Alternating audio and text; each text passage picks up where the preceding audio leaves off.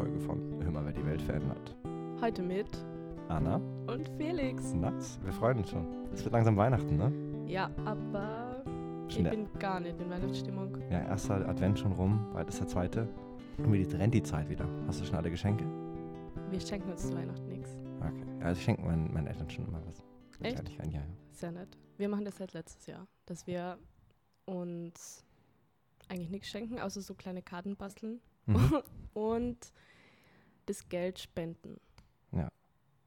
Ja, das habe ich meinen Eltern gemacht, dass sie ähm, sind aus der Kirche ausgetreten, weil sie das Ganze nicht mehr so unterstützen wollten. Und dann habe ich gesagt, hey Leute, ja, aber dann müsst ihr das, was ihr an Kirchensteuer zahlt, äh, direkt spenden. Jetzt überlegen wir uns zu Weihnachten immer, wo wir das plus ein bisschen extra, wenn was über ist sozusagen, ähm, noch dahin schicken können.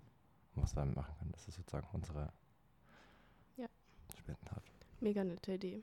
Und ich versuche meinen Eltern auch mal was Sinnvolles so zu schenken. Ähm, jetzt nichts konsumorientiertes, sondern irgendwas, was Inspiration liefert oder so. Ich würde es gerne sagen, aber ich glaube, meine Mutter wird die Folge hören. Also darf ich jetzt nicht das Geschenk verraten. Das ist ein bisschen, ein bisschen blöd. ja. Okay, ja, was denn? Also, wir haben heute ähm, gleich ein Gespräch mit Katharina, äh, zum. Klimavolksbegehren. Katharina, korrekt. Ähm, freuen wir uns drauf, weil jetzt in der Weihnachtszeit ähm, wird kalt, aber irgendwie ist es doch irgendwie warm, schneit, es ist Wind. Ja, nein, und es kommt halt doch ziemlich wieder häufig. Ähm, auch bei mir in meinem Freundeskreis immer diese Debatte auf, ja, hey, es ist so kalt, wo ist denn die Klimakrise, dass es warm wird? Ähm, mehr als Witz gemeint, ähm, weil man sich halt darüber so aufregt, dass es, dass es so kalt ist schon. Ja. Obwohl, ich finde, bei uns ist es da total so diese Debatte, soll man uns freuen, dass es warm ist und nicht endlich kalt, aber auf der anderen Seite das schlechte Gewissen, dass man sich freut, dass es warm ist oder noch nicht so richtig kalt. Ja. Also normalerweise, ich könnte jetzt auch schon mal die erste Runde Schnee vertragen ähm, und durch den Schnee stapfen, da freue ich mich schon drauf. Aber es hat schon geschneit. In Wien? Ja. Ja, okay, aber es ist nichts liegen geblieben. Na, Also für mich ist es immer so, okay, schneien kannst du, wenn es runterkommt, schön. Aber Ja. für mich ist es erst der richtige Schneefall, wenn es wirklich liegen bleibt. Und du am nächsten, oder eine Stunde später, nachdem ähm, der Schnee gefallen ist, die Räumungsfahrzeuge so vor der Tür langfahren. und Ja, total weihnachtlich. aber in Wien ist der erste Schnee doch nicht wirklich schön. Das Nee, ist nach einer in Wien ist, glaube ich, gar kein Gatsch. Schnee schön. Also du bist ein bisschen weiter draußen in Wien. Ja, so Oder an der Boko. Den Türkenschanzpark. also guck mal raus aus dem Fenster, dann sehen wir den Türkenschanzpark. Ja, Ja. Also zurück zum Klimavolksbegehren, warum wir ähm, heute die Folge aufnehmen. Ähm, Finde ich ein sehr wichtiges Thema, sich fürs Klima einzusetzen und möglichst Wirklich? viele, viele natürlich, äh, möglichst viele Wege, auch auf den Wegen das zu tun. Also meine, Ja. Meine Meinung ist, dass die, die allerwichtigste Sache ist, ähm, der eigenen Stimme Wert oder Geltung zu verleihen und Ausdruck. Das heißt, sei es demonstrieren, aber auf jeden Fall was tun. Also nicht, ähm, wenn man nicht auf den Streik geht, mit Freunden drüber reden, das Thema groß machen, es präsent machen in allen Sachen ähm, und nicht sagen, okay, ich habe jetzt einmal eine Petition unterschrieben und das war's. Aber wenn man dann noch mehr machen möchte, ist das Klimavolksbegehren äh, eine sehr, sehr gute Sache, die wir auf jeden Fall unterschreiben sollten. Also ich würde sie auch gerne unterschreiben, wenn ich dürfte. Ähm, und darf ich leider nicht, weil ich äh, aus dem Ausland komme, kein Österreicher Oh, bin. ja. Ähm, Dafür kannst du andere animieren. Genau. Ich habe schon alle in meinem Umfeld dazu motiviert, das Klimavolksbegehren zu unterschreiben. Ähm, und wir fahren in gerade in verschiedenen Institutionen, ob sie nicht gemeinsam so eine Mittagspause für Future machen, wo man dann halt zusammen ähm, zum Magistrat geht und das Klimavolksbegehren unterzeichnen kann. Voll, es ist ja mega einfach, das zu unterschreiben. Die meisten haben, glaube ich, eh schon diese Handysignatur. Das Mhm. ist, eh- für mich war es voll überraschend, das ist ein Klick. Du musst wirklich gar nichts machen. Hast du die Handysignatur? Wie bekommt man die? Ja, die habe ich gemacht, als ich die Studienbeihilfe beantragt habe. Das macht man über, also entweder über das Gemeindeamt, glaube ich, oder ich habe es über die Postfiliale gemacht. Okay, das heißt, du bist hingegangen, hast die ausgewiesen, hast dann so einen Code bekommen und dann ging das. Ja, so irgendwie. Es ist ein bisschen komplizierter. Aber wenn man es macht, ist es mega praktisch, weil du kannst es für alles verwenden. Eben für Anträge, bei Das ist dann wie so SMS-TAN-Verfahren oder läuft Ja, das über deine genau. Handynummer an sich? Ja, über die, Hand- die Nummer. Und dann Ah, hast okay. du so, du kriegst eben diesen SMS-Tarn und dann musst du nur auf Bestätigen klingen. Es ist wirklich mega easy. Ja, Also voll es gut. ist auch keine Ausrede, dass man keine Zeit hat, nicht darüber zu gehen. Okay, cool. Interessant. Wusste ich gar nicht, dass es so einfach ist, das, deine Signatur. Aber ich glaube, im, im Gespräch mit der Katharina werden wir das auch nochmal ansprechen. Ja. Ja, und so Klimavolksbegehren, ähm, allgemein Klimaaktivismus, ähm, ist kein Geheimnis, dass ich dabei bin. Also wer die Fridays-Folge gehört hat, die letzte oder die Folge über die COP mit Phil und Paula, Oder die Ähm, andere Folge über Fridays for Future. Und die andere Folge über Fridays for Im Future Frühling. im Frühling mit Helga auch immer noch sehr zu empfehlen. Ähm, weiß, dass ich da auch aktiv bin und deswegen sowieso alle mal auffordert, zum Streik zu gehen. Ja. Ähm, ja, jeden Freitag wird gestreikt.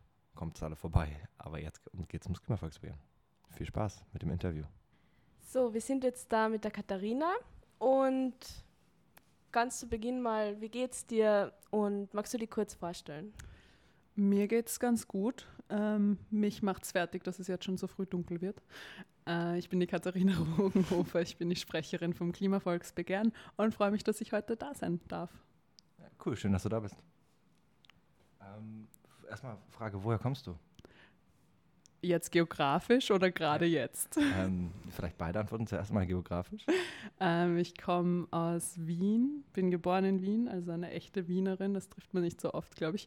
Ähm, und meine Eltern kommen aber nicht aus Wien, die sind zum Studieren hergekommen. Also ich bin so, meine Familie ist ähm, aus Salzburg und Niederösterreich. Ähm, du bist beim Klimavolksbegehren, die Sprecherin. Ja. Ähm, warum machst du das? Weil mir wichtig ist, dass es irgendwann jetzt endlich mal eine Kehrtwende gibt zu mutiger Klimapolitik hin. Also ähm, mir ist einfach lange aufgefallen, ich habe sehr früh angefangen, mir zu überlegen, was ich in meinem eigenen Leben so machen kann. Ähm, klimatechnisch. Ich habe mit 16 einen, meinen CO2-Fußabdruck berechnet und da ist halt rausgekommen, weißt du, was man alles irgendwie ähm, reduzieren kann und so. Und mir ist dann aber irgendwann aufgefallen, puh, das ist irgendwie überhaupt nicht in der, in der Größenordnung, wie wir jetzt Veränderung bräuchten. Ähm, weil ob ich jetzt einen Plastiksackerl nehme oder nicht oder ob ich einmal Tomaten von weiter her kaufe, wird das nicht verändern und wir müssen irgendwie den politischen Schritt setzen. Und dann hat quasi hat es mit Fridays for Future begonnen und dann habe ich im April das Klimavolksbegehren übernommen, weil es mir halt ganz wichtig war, dass wir alle unsere demokratischen Werkzeuge, die wir als Bevölkerung zur Verfügung haben, nutzen, um der Politik ein bisschen auf die Zechen zu steigen, weil die sollen endlich was tun. Bevor wir jetzt vielleicht zum, zum Werdegang vom Klimavolksbegehren kommen, würde ich einmal fragen, ähm, wie ist das Team? Wie viele seid ihr dahinter? Und ähm, ja, wie sich das entwickelt Gab es da große Veränderungen?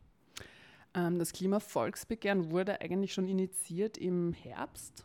Ähm, da war ich noch nicht dabei, da war ich eben damals bei Fridays for Future noch ähm, von einer grünen Politikerin. Und ich habe zu der Zeit habe ich Twitter für mich entdeckt und war dann so ein bisschen nervig auf Twitter. Habe dann äh, sie angeschrieben und habe gemeint, ja, wer steht da dahinter? Ist das eh breit aufgestellt? Sind da NGOs dahinter? Wie schaut das aus? Das darf ja nicht irgendwie was Parteipolitisches sein, weil es muss ja jetzt ähm, so breit wie möglich ähm, das Thema mobilisieren. Und dann ähm, bin, hat, hat sie mich eingeladen, da mitzumachen. Und ich habe mir gedacht, ich mag keine Leute, die immer nur gescheit reden und dann nichts tun. Also helfe ich da ein bisschen mit. Und dann ist intern klar geworden, dass die gleiche Kritik auch intern ähm, da war. Und sie wollte das an die Zivilbevölkerung übergeben. Und zu dem Zeitpunkt war ich irgendwie die Zivilbevölkerung.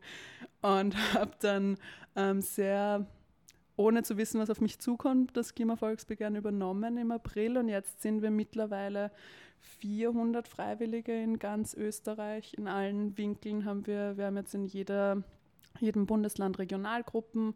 Ähm, wir sind aufgebaut in Arbeitskreisen, also es gibt, ähm, es gibt eben Leute, die die Kampagne entwickeln, Leute, die die Grafik machen, die Homepage, äh, Leute, die Freiwilligenbetreuung machen und unsere Regionalgruppen organisieren, ähm, dann eben Sprecherinnen und Repräsentantinnen, ein Inhalteteam, das an den Inhalten arbeitet und so weiter und so fort. Also wir haben uns jetzt sehr diversifiziert. Und dann gibt es noch eben alle diese Gruppen haben eine Teamleitung, die dann quasi ähm, in einem Organisationsteam zusammengeschlossen ist. Und wie kommuniziert ihr? Habt ihr eine Plattform oder macht ihr das alles irgendwie über WhatsApp?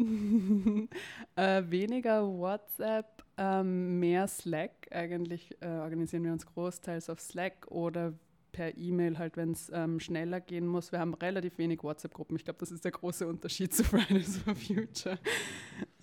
Machst du das eigentlich hauptberuflich?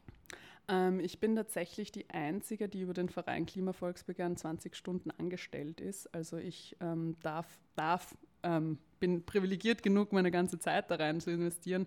Und es sind meistens ähm, ungefähr 60 bis 80 Stunden pro Woche. Aber es geht sich halt für mich ähm, jetzt gerade die Miete aus und, ähm, und das Ganze. Und alle anderen sind wirklich freiwillig dabei. Also wir haben so viele Leute, die da auch ihre ganze Zeit reinbuttern, neben Arbeiten, Studieren und so weiter und so fort. Also ich ähm, ich halte das quasi ganz, das Ganze ein bisschen zusammen, weil ich den Überblick äh, behalte, aber es gibt so viele andere Leute, die da echt ihre Freizeit rein investieren. Ähm, wie ist so der Altersdurchschnitt beim Klimavolksbegehren? Sind da auch ähm, jetzt ganz junge dabei, Schüler und Schülerinnen und auch ältere oder nicht? Puh, den Altersdurchschnitt, das ist immer so schwer zu so schätzen bei 400, bei 400 Leuten. Ähm, ich müsste sagen, sehr gemischt. Also wir sind sicher weniger Schülerinnen und Schüler als jetzt zum Beispiel bei Fridays for Future. Das ist ziemlich klar. Aber eben dann gibt es sehr viele junge Studierende, ältere Studierende, dann berufstätige Menschen, Mütter, Väter, Omas, Opas. Also dann ist es relativ breit gemischt, würde ich sagen. Und ähm, ist auch pro Bundesland unterschiedlich. Also in Tirol haben wir eine relativ junge Gruppe ähm, und in, in Niederösterreich ist es eigentlich großteils Berufstätige, würde ich jetzt sagen. Also es ist, es ist auch regional ganz unterschiedlich, wer sich da engagiert. Wir sind jetzt eh gleich ins Thema Klimavolksbegehren gleich reingesprungen. Magst du noch mal erklären, was ist das eigentlich? Was ist ein Volksbegehren und warum genau Klimavolksbegehren? Ähm, ein Volksbegehren ist in Österreich dazu da, dass man quasi die Themen, die dem Volk, also den, der Bevölkerung wichtig ist, ähm, vor den Nationalrat bringt. Ähm, und wir haben nicht so viele demokratische Werkzeuge in unserem Land. Eins davon wäre wählen gehen zum Beispiel. Dann gibt es noch Petitionen, die haben allerdings keine wirkliche rechtliche Verbindung. Kommt darauf an, auf welcher Ebene. Dann gibt es Petitionsausschüsse. Das heißt, viele müssen dann schon behandelt werden ab einer gewissen Unterschriftenzahl. Aber quasi unser großes Werkzeug ist ein Volksbegehren. Und Volksbegehren laufen so ab, dass man mindestens 8401 Unterschrift braucht, man, um das überhaupt einleiten zu können. Und wenn man das eingeleitet hat, braucht man mindestens 100.000 Unterschriften, damit das Anliegen im Nationalrat verhandelt wird. Ähm, und man bringt dann meistens Forderungen vor, also wir haben jetzt in dem Fall vier Forderungen und die werden dann im Nationalrat beschlossen und mit viel ähm, Glück und hoffentlich Druck von vielen Seiten ähm, auch tatsächlich in Gesetze gegossen oder in Anträge ähm, gegossen, die dann, ähm, die dann wirklich auch zu Maßnahmen führen. Allerdings muss man jetzt auch sagen, eben, es gab viele Volksbegehren in der Geschichte ähm, Österreichs und viele haben auch quasi in in der ganzen Zeit, wo sie aktiv waren, erst zu Veränderungen geführt. Das heißt nicht nur bei dem einen Mal im Nationalrat, sondern durch eben langes, äh, lange Netzwerke, die entstanden sind oder eben ähm, auch politisches Lobbying sozusagen, dass sie tatsächlich eben weiterhin mit den politischen Parteien in Verbindung waren und dann eben einen Antrag nach dem anderen durchgebracht haben. War es schwierig, diese 8401 Unterstützungserklärungen zusammenzunehmen? Nein, das ist ziemlich schnell gegangen. Ich war ganz überrascht. Also wir hatten eben den Startschuss mit einer, ähm, mit einer großen Pressekonferenz und dann waren nach 24 äh, Stunden diese 8401 Unterschrift da. Also das ist mega schnell gegangen. Ähm, um die Wahlen herum ist es dann wieder so ein bisschen abgeflacht, aber jetzt haben wir letzte Woche eine neue Kampagne gestartet und eben auch jetzt ähm, unterstützen uns auch viele Organisationen auf der anderen Seite, weil wir wollen das Klimavolksbegehren auch zu was machen, was eigentlich quasi nicht unser alleiniges Werkzeug ist, sondern quasi so eine Plattform, wo sich alle dahinter versammeln, die jetzt mutige Klimapolitik wollen. Und deswegen sind wir auch angewiesen natürlich auf die Netzwerke und die Kanäle von anderen Organisationen. Ähm, bevor wir jetzt zu den Unterstützern und Unterstützerinnen kommen, würde ich noch äh, einmal die Forderungen gerne mit dir durchgehen. Mhm. Das sind ja so, also ich habe mir so vier Zukunftsforderungen, weil überall Zukunft drin steht, das so benannt.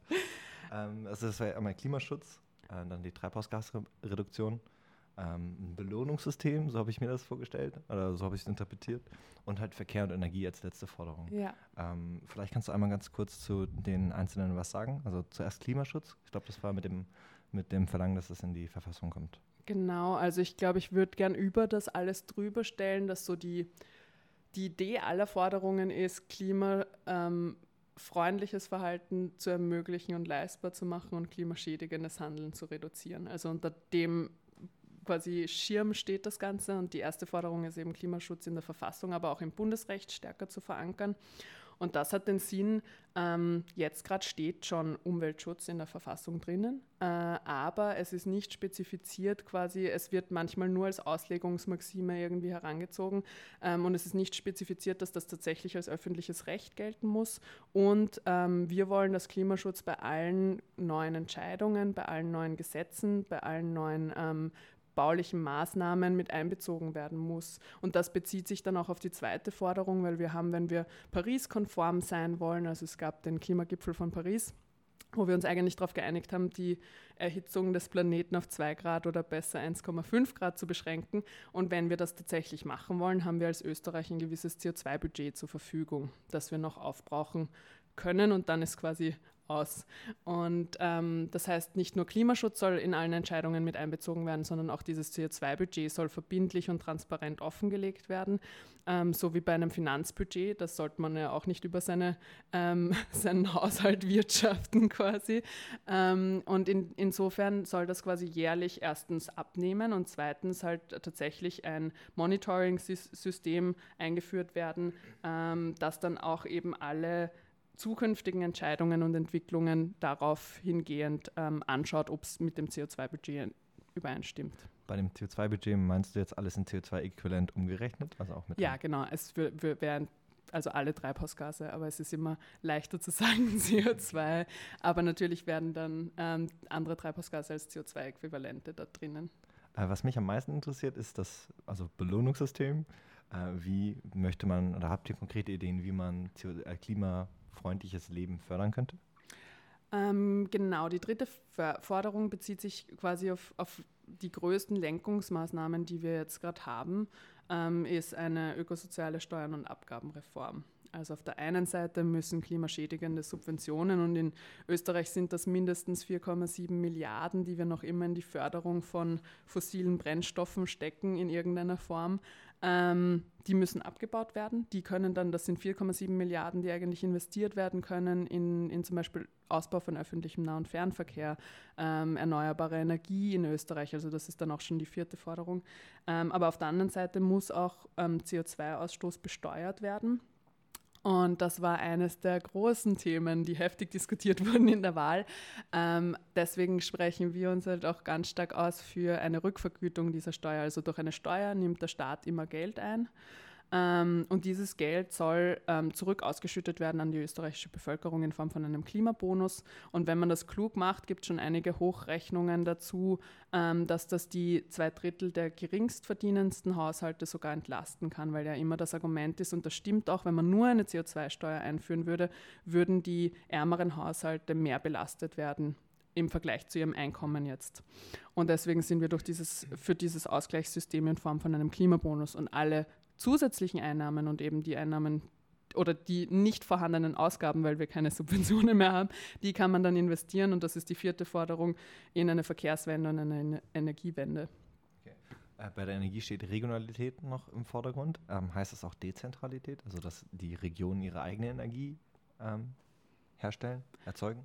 Genau, ich glaube, in Zukunft wird es ganz stark darauf hinauslaufen, dass man sich regional anschaut, was sind an Energie, ähm, Energiesystemen möglich und, und notwendig. Also ich ähm, bei erneuerbarer Energie ist dann immer das Thema, natürlich macht Wasserkraft nicht überall Sinn, natürlich macht Biomasse nicht überall Sinn, natürlich macht Windkraft nicht überall Sinn, aber es macht an vielen Orten Sinn und da muss man sich halt irgendwie vor Ort anschauen, äh, wie können Gemeinden energieautark werden, wie können ähm, Regionen sich zusammenfinden äh, und, und, und da irgendwie ihre Energie selbst produzieren in irgendeiner Form erneuerbar. Also darum wird es sicher gehen und eben ein Weg von fossilen Brennstoffen, weil warum importieren wir noch immer um Milliarden Euro ähm, fossile Energie aus dem Ausland, aus Saudi-Arabien oder sonst irgendwo her. Das sind auch nicht die stabilsten Staaten und dementsprechend ist es irgendwie auch schön, wir hätten genug Kapazitäten für erneuerbare Energie und die sollten wir auch ausbauen.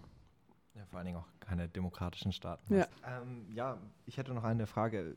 Wenn wir jetzt dich fragen würden, was hat sich am meisten verändert vom Klimavolksbegehren, seitdem du dabei bist, ähm, hättest du eine gute Antwort? Innerhalb drauf? des Klimavolksbegehrens? Also, äh, von der Vision und vom Team und vom Drive vielleicht? Ähm, es hat sich, also es sind super viele Leute dazugekommen. es sind so viele Menschen da draußen, die sich engagieren wollen und motiviert sind. Und das ist echt ein Wahnsinn. Ich glaube, kaum ein Thema mobilisiert gerade so stark. Ähm, sieht man ja auch bei den Demonstrationen, sieht man auch bei ähm, den Veranstaltungen, die jetzt überall stattfinden. Also überall ist Klima auf einmal Thema. Das hat sich sicher auch verändert, der öffentliche Diskurs. Ähm, auch die Hoffnung in, in tatsächliche Veränderungen, glaube ich, hat sich verändert, auch innerhalb des Teams. Also ich merke, wie, wie viel ähm, wie viel Kraft immer äh, wir ziehen aus Erfolgen, einfach aus der ganzen Klimabewegung. Also sei es jetzt eine Demo, wo viele Leute hingehen oder sei es, dass eben viele Veranstaltungen jetzt auf, Unis passieren oder, ähm, oder dass jetzt tatsächlich bei der Wahl ein wahlentscheidendes Thema war. Und ähm, es verändert sich auch was im öffentlichen Diskurs. Wir haben so viele Regionalgruppen, die wirklich vor Ort mit Leuten reden, also quasi auf der Straße ins Gespräch kommen, mit ihren Familien ins Gespräch kommen. Und man merkt schon, dass vielleicht noch nicht die Maßnahmen selbst ähm, angekommen sind oder, oder das ganze Thema oder das, wie es physikalisch funktioniert, aber dass das Thema da ist, das ist jetzt nicht mehr zu verleugnen. Und ich finde es auch so schön, dass, dass es einen einen anderen Spin gibt, also ein anderes Narrativ, weil ich glaube, das ist auch Greta Thunberg zu verdanken, ist, dass es nicht mehr nur ein Umweltthema ist, sondern ein Zukunftsthema. So ein, eine Frage, eigentlich kann sich jeder diese Frage stellen, welche Welt wollen wir zukünftigen Generationen hinterlassen, welche Welt, in welcher Welt wollen wir auch noch leben in 10, 20 Jahren. Und das ist dann eine ganz andere Frage. Also in den Forderungen steht auch, dass bis 2030 die, die Treibhausgase halbiert sein sollen. Ähm, um das zu erreichen, müsste man ja bald Handlungen vollführen als, als Staat. Wann soll denn das Klimavolksbegehren ungefähr ins, ins Parlament kommen, im Nationalrat?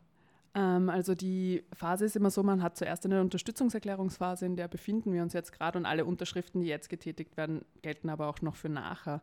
Ähm, wenn wir es einleiten, setzt das Innenministerium eine Eintragungswoche fest und die haben einen Fristenlauf, den können wir nicht beeinflussen.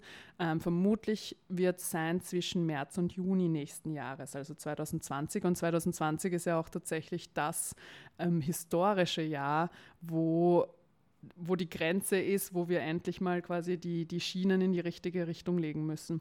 Das heißt, ich, ich sehe das auch als, als gut an, weil bis dorthin wird eine Regierung stehen, eine neue. Die muss zeigen, dass sie quasi klimafit und, und toll unterwegs ist, ähm, weil quasi sonst oder sie müssen sich auf jeden Fall mit einem Klimavolksbegehren dann, dann befassen im Nationalrat. Ähm, und bis zu dem Zeitpunkt wissen wir dann auch schon, was im Regierungsprogramm steht und was ähm, die Regierung sich vornimmt umzusetzen. Und da kann man dann entweder eben noch nachhelfen oder einmal irgendwie ihnen ordentlich auf den Schlips steigen und sagen, hey, macht's endlich was. Ähm, ja, auf den Schlips steigen, geht es das auch schon vorher? Gibt es jetzt schon Kontakt zu Politikerinnen und Politikern? Ja, natürlich. Also es ist, ähm, ich, ich, ich glaube, in der ganzen Bewegung ist es jetzt gerade wichtig, dass wir uns austauschen und dass wir auch mit Politikerinnen und Politikern im Gespräch sind und da Druck aufbauen. Ähm, und gerade die Regierungsverhandlungen jetzt, das ist auch der Grund, warum wir es noch liegen lassen und die Unterstützungserklärungsphase ausdehnen wollen, weil wir auch jetzt schon Druck aufbauen wollen auf die Regierungsverhandlungen, weil jetzt wird potenziell eben die nächsten, werden die nächsten fünf Jahre entschieden. Ich meine, in Österreich ist das nicht immer ganz so, aber es werden, also es ist eine lange Zeit, wenn die Regierung da bleibt, ist das die historische Klimaregierung potenziell. Und die müssen ihre Verantwortung ernst nehmen. Und jetzt müssen wir auch ähm, einwirken auf die Regierungsverhandlungen, dass auch im Regierungsprogramm was Gescheites drinnen steht. Also ich glaube, das Potenzial sollten wir streichen, weil es definitiv so ist. Ja, ja, sie, sind, sie sind die nächste Klimaregierung, aber ob sie dem Namen gerecht werden, also quasi ob sie eine gute oder eine schlechte Klimaregierung werden, das können sie noch entscheiden. Das entscheiden wir in drei Jahren. Ja. Du hast ja kurz schon die Forderungen angesprochen und abgesehen davon wollte sie ja viel mobilisieren. Aber wenn man die Geschichte anschaut von den Klima- oder von den Volksbegehren, dann war das ja oft so, dass sie auch in den Nationalrat gekommen sind und die sind ja dann verpflichtet, das Thema zu behandeln. Aber wirklich was machen müssen sie ja nicht. Sie müssen es einfach nur behandeln. Das was stimmt. erwartet ihr euch da, wenn sie das halt behandeln, aber nicht wirklich was umsetzen? Das stimmt, das ist ja auch schon, das ist ja schon allein deswegen fragwürdig, oder? Wir müssen auch aufs Amt gehen, um ein Volksbegehren zu unterschreiben. Wir können das nicht mit einer Unterschriftenliste auf der Straße machen wie Petitionen. Das heißt, ich finde, erstens muss man mal einen Schritt zurückgehen und sagen, uns wird der demokratische Prozess schon sehr schwer gemacht. Also das, das, das will ich mal irgendwie davor schicken. Und dann stimmt es auf jeden Fall. Also es muss das Thema behandelt werden. Wir werden auch als quasi Inputgeber eingeladen, aber sonst reden großteils die Parteien drüber und laden ihre Expertinnen und Experten dazu. Was man schon sagen muss, ist eben, dass es langfristig durch Volksbegehren schon immer wieder Änderungen gab, aber eben im Nationalrat ist eigentlich selten an dem einen Tag was beschlossen worden. Ähm, auf der anderen Seite gab es auch selten mal so viel Begleitung zu einem Volksbegehren. Also nicht, nicht so, dass wir das jetzt initiiert hätten, aber eben die Medien berichten darüber. Die Wahl war quasi voll mit Klimathemen. Es gibt Menschen, die zu diesem Thema auf die Straße gehen. Ähm, es sind nicht nur die Stimmen hinter dem Klimavolksbegehren, die sich diese Nationalratssitzung anschauen werden. Und ich glaube, das baut schon eine neue Art des Drucks auf. Und ich hoffe, dass eben das schon in den Regierungsverhandlungen spürbar wird, aber vor allem dann für die Nationalratssitzung, dass wirklich alle quasi da aufstehen und sagen, wir schauen jetzt ganz genau hin, was da passiert. Ja, ich glaube, wir können einen Livestream machen. Sehr gut. Äh, ja, du hast es ein bisschen angeschnitten mit dem Unterschreiben auf der Gemeinde. Wie kann man denn unterschreiben? Ich habe gesehen, man kann auch irgendwas per Handy machen und per Bürgerkarte. Genau, also auf jedem Gemeindeamt kann man unterschreiben, auf jedem Magistrat oder via Handysignatur, wenn man die hat. Ähm, das kann man sich auch holen am Amt oder über Finanz Online oder verschiedene Art, andere Arten oder via Bürgercard. Leider ähm, ist das noch nicht so verbreitet, wie ich gerne hätte, weil dann kann man nämlich von der Couch aus unterschreiben und einfach so in zwei Sekunden ist man fertig. Ähm, insofern mache ich auch gleich ein bisschen Werbung für die Handysignatur, weil es urpraktisch, man kann so viele Sachen damit machen. Also holt euch alle die Handysignatur. Ähm, und ein paar Voraussetzungen noch, bevor wir noch zur Unterstützer und Unterstützerin kommen. Ähm, man muss Österreicher oder Österreicherin sein und volljährig, oder? Ähm, nicht volljährig, ähm, 16, also quasi alle Wahlberechtigten. Man ist ja in Österreich ab 16 wahlberechtigt, also ab 16 österreichische Staatsbürgerinnen und Staatsbürger. Aber auch wenn man unter 16 ist oder nicht österreichischer Staatsbürger oder Staatsbürgerin, kann man ja andere Leute dazu animieren, das Volksbegehren für einen selber zu unterschreiben. Äh, ja, ich habe mal auf der Seite geguckt, wer alles so euch offiziell unterstützt. Und da sind ja schon ein paar, paar sehr interessante Namen dabei. Äh, wie kam es denn zum Beispiel dazu, dass zum Beispiel der Zotter oder der Lankani ähm, euch unterstützt? Habt, seid ihr auf die zugekommen oder sind die auf euch zugekommen? Ähm, Gerade am Anfang sind wir ganz viel auf Leute zugekommen, ähm, weil wir sind echt ein also nicht so viele Volksbegehren gab es in der Geschichte, die tatsächlich einfach von unten gekommen sind. Wenn man sich jetzt das Rauchervolksbegehren zum Beispiel anschaut, das ist mehr oder weniger steht da die Ärztekammer dahinter, auch mit Finanzen und so. Das heißt, wir sind, wir sind ganz von unten gekommen und dann mussten wir uns erstmal bekannt machen und irgendwie ähm, die Leute anschreiben. Aber eben das Thema ist gerade so da, dass wir irrsinnig viel Unterstützung erfahren haben von Anfang an und jetzt Gott sei Dank relativ viele prominente Persönlichkeiten als Fürsprecherinnen haben, aber eben auch Organisationen, die uns unterstützen.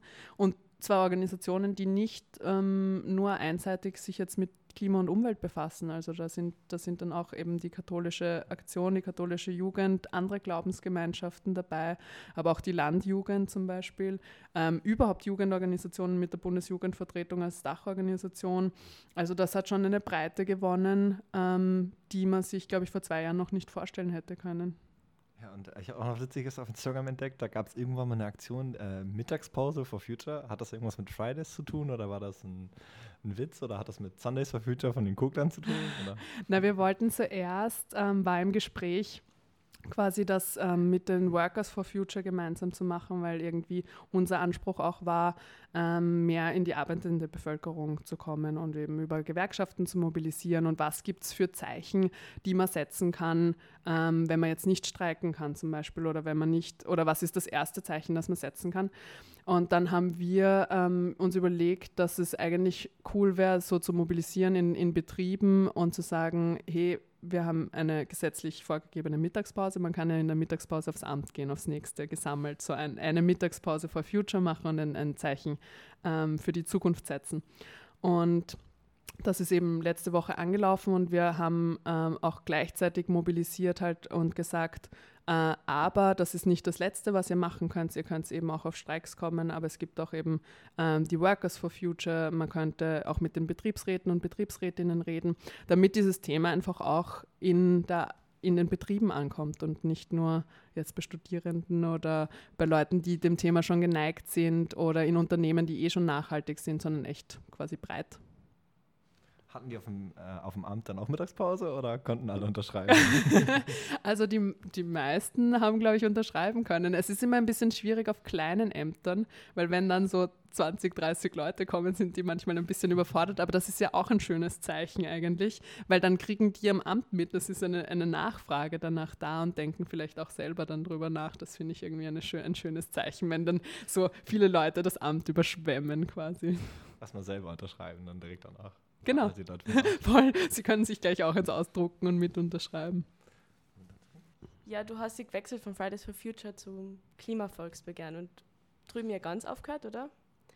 Ja, ich bin noch immer, ich bin noch, ich ich bin auch immer im Austausch mit vielen Leuten. Also ich glaube, es, es, überschneidet sich in vielerlei Hinsicht einfach strategisch auch ein bisschen, weil wir ja alle darauf hinwirken wollen, dass der nationale Energie- und Klimaplan nachgebessert wird, weil wir alle darauf hinwirken wollen, dass das eine gescheite Regierung wird, weil wir alle darauf hinwirken wollen, dass 2020 endlich was passiert.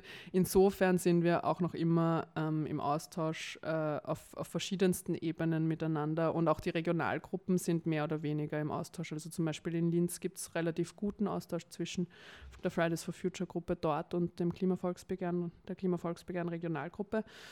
Aber ja, genau, also aktiv bin ich nicht mehr organisatorisch dabei, das wird sich einfach auch nicht ausgehen. Das sind zwei so riesige Projekte mittlerweile oder Bewegungen mittlerweile, dass das. Hat es da irgendeinen springenden Punkt gegeben, warum du da wechseln wolltest?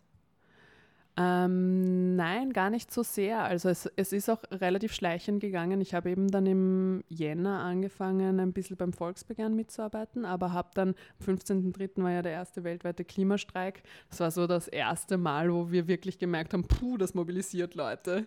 Äh, da stehen gerade ur viele Leute am Heldenplatz. Da war ich noch voll dabei bei Fridays for Future. Ich war auch lange noch nachher ähm, in, in einigen Arbeitskreisen aktiv.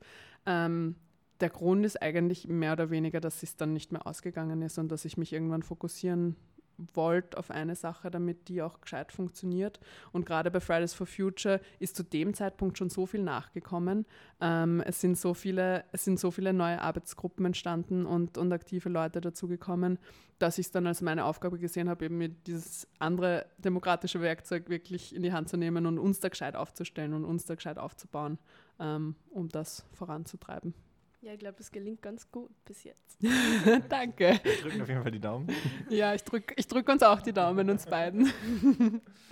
Äh, ja, wollen wir zu unseren Fragen kommen? Ja. Ähm, unsere Interviewpartner kriegen zum Schluss immer drei Fragen. Mhm. Und ich stelle den Satz und du beantwortest es dann einfach. Was bedeutet Nachhaltigkeit und Interdisziplinarität für mich? Mm, Nachhaltigkeit ist, glaube ich, für mich ein sehr, sehr großer Begriff, weil der lustigerweise mit mir jetzt in mir auch Resonanz ähm, hat, wenn ich darüber nachdenke, wie ich mit mir selber umgehe.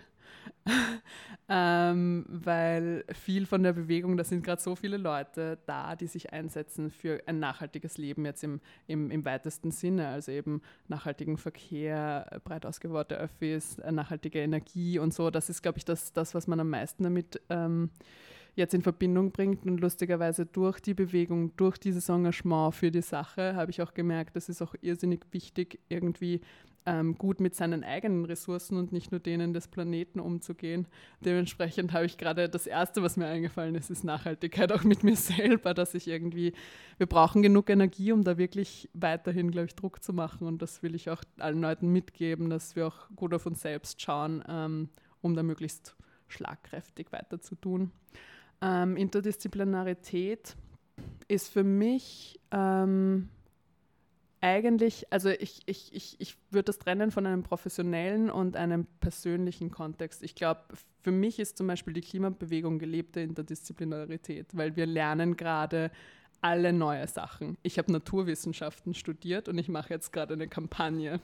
Ich habe mich mit Social Media nie auseinandergesetzt, jetzt tue ich es auf einmal. Also es ist irgendwie das schon alleine und, und dann kommen Leute mit Wissen dazu, die in ihren Feldern gut sind, aber die sich dann mit dir verknüpfen müssen, weil die Arbeitskreise ja zusammenarbeiten und so weiter und so fort. Also das ist irgendwie gelebte Interdisziplinarität. Und auf einem anderen Level sehen wir es auch eben in den Klimawissenschaften, weil ähm, Klimawissenschaften lange jetzt bezogen waren auf die physikalischen Prozesse, die wir schon lange kennen und die Vorhersagen, die wir eigentlich auch schon lange kennen. Und jetzt auf einmal wird das Ganze aber politisch, weil wir werden keinen Klimaschutz haben, wenn wir nicht unsere Gesellschaft ändern und wenn wir nicht unsere Politik ändern. Und auf einmal greift das ineinander über und das bedeutet auch Interdisziplinarität.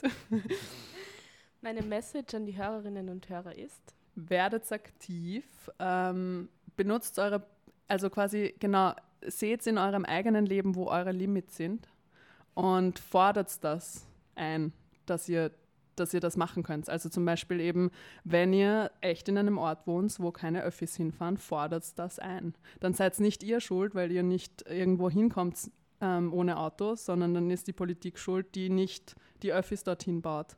Ähm, und, und, und solche Dinge muss man einfach im eigenen Leben erkennen. Es ist gut und schön, was jeder Einzelne macht und jeder Einzelne in, in dem Rahmen, was möglich ist, aber eben nur in dem Rahmen, was möglich ist. Und wir müssen darüber hinaus massiv fordern. Also geht es auf die Straße, unterschreibt das Volksbegehren und ähm, engagiert euch auch in Gruppen und Gemeinden und was auch immer. Und die letzte Frage, wenn ich die Welt verändern könnte, würde ich? Das, das ist sehr aufgelegt jetzt. Ich glaube, ich würde mit dem Finger schnipsen und ähm, hoffen, dass alles gut wird. Oh Gott, das ist jetzt so voll breit irgendwie, gell? Aber ich habe das Gefühl, wir könnten in so einer viel schöneren, faireren und besseren Zukunft leben, wenn wir jetzt endlich ein bisschen ähm, Ernsthaftigkeit mit der Lage ähm, ernsthaft umgehen und, und, und tatsächlich die Weichen stellen, weil eben, was haben wir davon? Wir haben leistbaren öffentlichen Nah- und Fernverkehr, wir haben Grünflächen in Städten, wir haben auf einmal Städte, die wieder quasi den Menschen gehören, wo man sich bewegen kann, wo nicht die Autostraßen im Vordergrund stehen müssen, weil ich komme überall öffentlich hin. Wir haben erneuerbare Energien, sind nicht abhängig von Men Ländern, wo eben menschenrechtlich fragwürdige Dinge passieren und so weiter und so fort.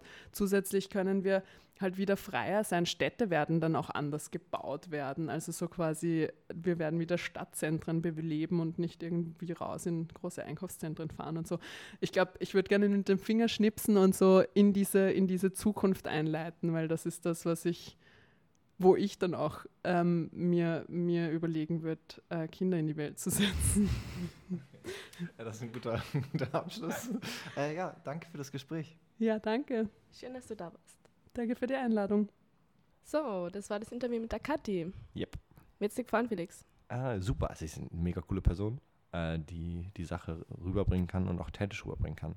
Und ich finde, wenn man immer selber viel argumentiert mit allen anderen ähm, und denkt, man hat da irgendwie schon ganz guten, guten Vibe, das rüberzubringen und sich dann mit Kathi unterhält, die hat halt einfach nochmal ein, ein cooles Charisma, wo man die ganze Klimadebatte und das Klimavolksbegehren jetzt im Speziellen echt gut rüberbringt. Ja. Voll. Das habe ich ja das Gefühl gehabt. Sie ist so, sie hat für die gute Ausstrahlung. Und ich muss sagen, ich war ein bisschen skeptisch davor mit dem Klimavolksbegehren oder generell mit Volksbegehren. Und bin ich noch immer ein wenig. Okay. Aber es ist auf jeden Fall wichtig, dass wir die Chance trotzdem nehmen. Vielleicht kommentiert ihr mal und sagt, ob ihr auch skeptisch dem gegenüber seid oder vor dem Ganzen dahinter steht. Ich stehe vor dem Ganzen dahinter und würde unterschreiben, wenn ich unterschreiben könnte, wie schon im Intro gesagt.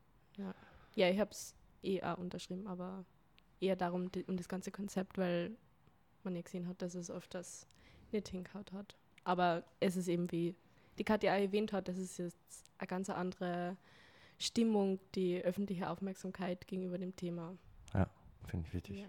ja. ich würde sagen, dann wünsche allen Hörerinnen und Hörern ähm, schöne Weihnachtszeit. Ja. Ähm, schlendert schon rüber, versucht nicht ganz so viel Punsch zu trinken. Probiert es ein bisschen besinnlich anzugehen. Genau, ähm, genau. Hab, versucht eine schöne Zeit zu haben, eure Liebsten um euch zu haben und dann freuen wir uns auf euch. Ähm, schreibt einfach mal uns. Oder wir sehen würdet. uns. Oder wir, wir sind doch jetzt korrekt. ganz viele Veranstaltungen. Ja, und am 18. ist die große Weihnachts, äh, Weihnachtsmarktaktion ähm, von der ÖH. Voll, das da sind wir auch im Stand, ja. Die Weihnachtsfeier von der OBM Studienvertretung ist am 12.12. Ja, perfekt. Ja, da sind wir Das definitiv wir auch.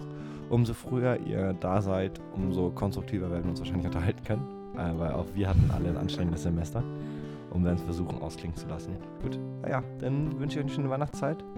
Ich auch. Ähm, und viel Spaß mit der nächsten Folge am 21. Ähm, ja, gebt uns Feedback, Abschlussfeedback für, die, für dieses Jahr und bis ganz bald. Bis zum nächsten Mal. Ciao, ciao.